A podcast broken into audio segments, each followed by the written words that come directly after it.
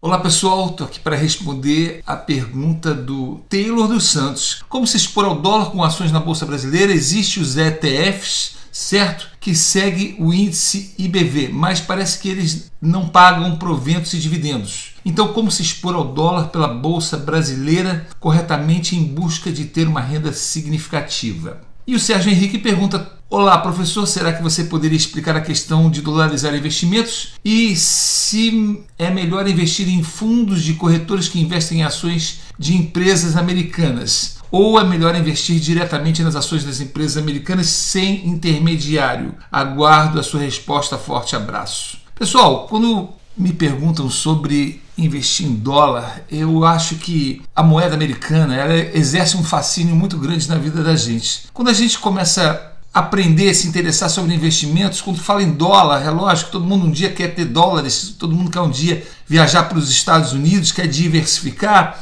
mas eu acho que existe é, uma ordem nos investimentos. Né? Dólar não é investimento. Tá? Dólar é uma moeda. Então, quando você pergunta assim, quem deve investir em dólar, primeiro lugar, eu não considero um investimento, tá? A gente deve comprar dólar quando a gente vai viajar, a gente deve comprar dólar quando a gente tem um filho no exterior que está estudando, vai precisar, ou você, como no meu caso, moro nos Estados Unidos, eu preciso ter dólar aqui, né? Da mesma maneira que eu preciso ter reais no, quando estou no Brasil. Então eu tenho que comprar dólar. Mas dólar não é um investimento porque o dólar não rende, não, não tem renda, não tem, não paga proventos, não paga dividendos, não paga juros. E outra coisa, o dólar oscila. Eu me lembro em 2012, quando eu vim ao, aos Estados Unidos, que o dólar era, era um dólar para 1,6 reais, ou seja, era quase igual. Hoje o dólar é 5. Então, quando você pergunta, devo me dolarizar, como você falou aqui, devo me expor em dólar em ações da Bolsa de Valores brasileira? Olha, no guia de ações, nós nunca tivemos na super carteira do guia de ações ações exportadoras que dependem muito dos negócios no exterior. Por quê? Porque eles são uma surpresa. Todas elas que têm exposição a comércio exterior, com qualquer oscilação do dólar, vai oscilar não só o faturamento dela, como vai oscilar o preço dela. Então você imagina hoje, você compra uma ação por um determinado valor, com o dólar a 5, de repente o dólar começa, a situação econômica mundial começa a ficar boa, o Brasil também, e o dólar volta aos patamares que já estiveram em torno de 1 para 1 ou 1 para 2, 2,5, você vai perder dinheiro, porque as ações vão desvalorizar. E elas vão ter prejuízo no faturamento delas, porque elas estão hoje achando que estão ganhando muito, porque estão ganhando cinco vezes mais então, quando você o dólar muda, elas começam a achar, não está dando prejuízo, precisamos cortar custos, eles se desacostumam a ganhar tanto e muda todo o cenário daquela empresa. Então, eu não sou a favor de investimento em ações que refletem, a, que tem relação direta com o dólar e faturamento no exterior, tá?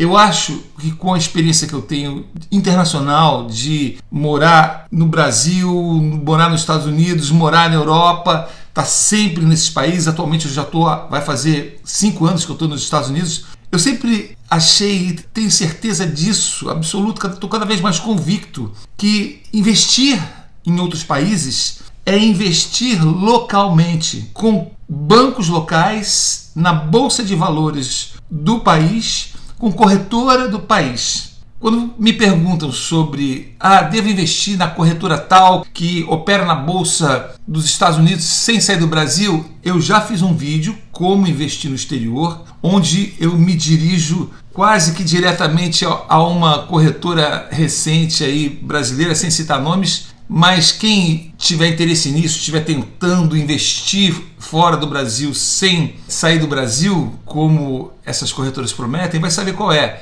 Tá? Assista o vídeo Como investir no exterior. Não existe investimento no exterior sem sair do Brasil. Vocês vão colocar o dinheiro de vocês na conta corrente desta bendita corretora, sabe-se lá qual. Por isso que eu insisto tanto que investimento de rico Investimento de quem começou a ficar rico é em banco forte. Banco forte. O terceiro mundo está infestado de fintechs, empresas financeiras de tecnologia que nasceram recentemente, há pouquíssimos anos, através de garotos programadores, aventureiros que sonham em ficar rico, que na verdade sonham em criar uma empresa muito bonitinha, com um aplicativo bonitinho, para venderem esse negócio para grandes bancos, porque os grandes bancos podem comprar. Nos últimos cinco anos, esses bancos se assustaram com essas fintechs, compraram muitas, agora eles estão se desfazendo delas, porque eles sabem que o caminho é eles, bancos grandes, trabalharem com juros mais baixos para a população e se digitalizarem. Eles estão fazendo isso. E os bancos fortes não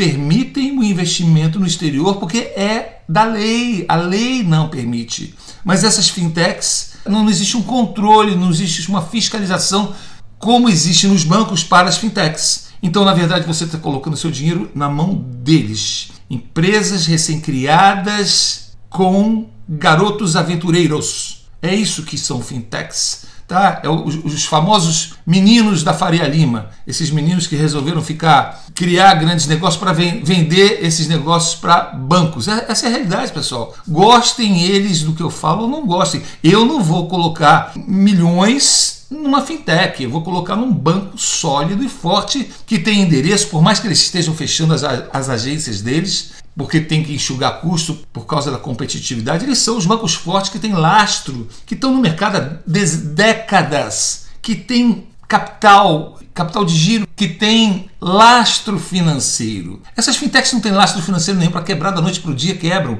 Um banco não quebra. Banco bate recordes de faturamento ano após ano. O problema é que o brasileiro pensa pequeno, ele é endividado, ele, ele não tem educação financeira, ele mete os pés pelas mãos com crédito de cartão de crédito, de empréstimo, depois fica com, não consegue pagar, tá certo, os bancos exploram muito no Brasil com juros altíssimos, mas depois fica com raiva do banco, quando a culpa não é do banco, é ele que não tinha que ter pego esse dinheiro. Você está entendendo?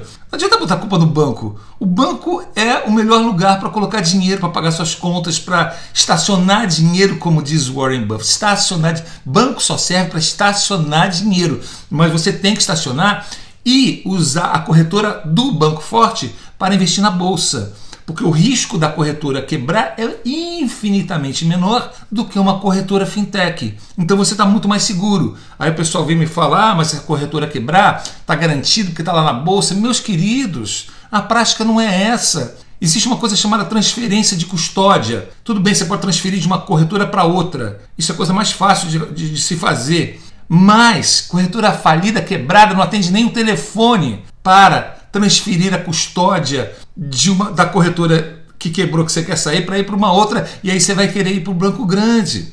Então eu, tô, eu que dou aula para muitas pessoas, eu estou cansado de ver histórias como essa. Professor, mas não disseram que está garantido, não estou conseguindo receber, já pus advogado, já fiz tudo e não consigo. Então, para que, que vai se expor ao risco de. Olha, olha, pessoal, vocês têm que entender uma coisa: investidor de bolsa de valores, investidor de verdade, ele tem um princípio. Só investe em empresas que têm histórico de serem boas pagadoras de proventos. Empresas que estão aí no mercado já há muitos anos, que pagam proventos, que seus investidores estão acostumados a receber aquilo. Uma empresa que de repente sobe que nem um foguete, todo mundo fala, olha, subiu 400% em um ano. Ela cai que nem um cometa, porque elas é, é propaganda, é publicidade, é um monte de, de coisas que elas fazem. Empresa boa, tem histórico. E esse princípio deve ser levado da mesma forma para as corretoras Corretora tem que ter histórico, não é corretora que foi lançada há menos de 5 anos para cá, nem que há 10 anos para cá, quando começou essa febre da internet. Você tem que entrar em corretora de grande banco, que tem um nome. Aí me pergunta, o que é grande banco? Eu não posso ficar citando o nome aqui porque eu me comprometo.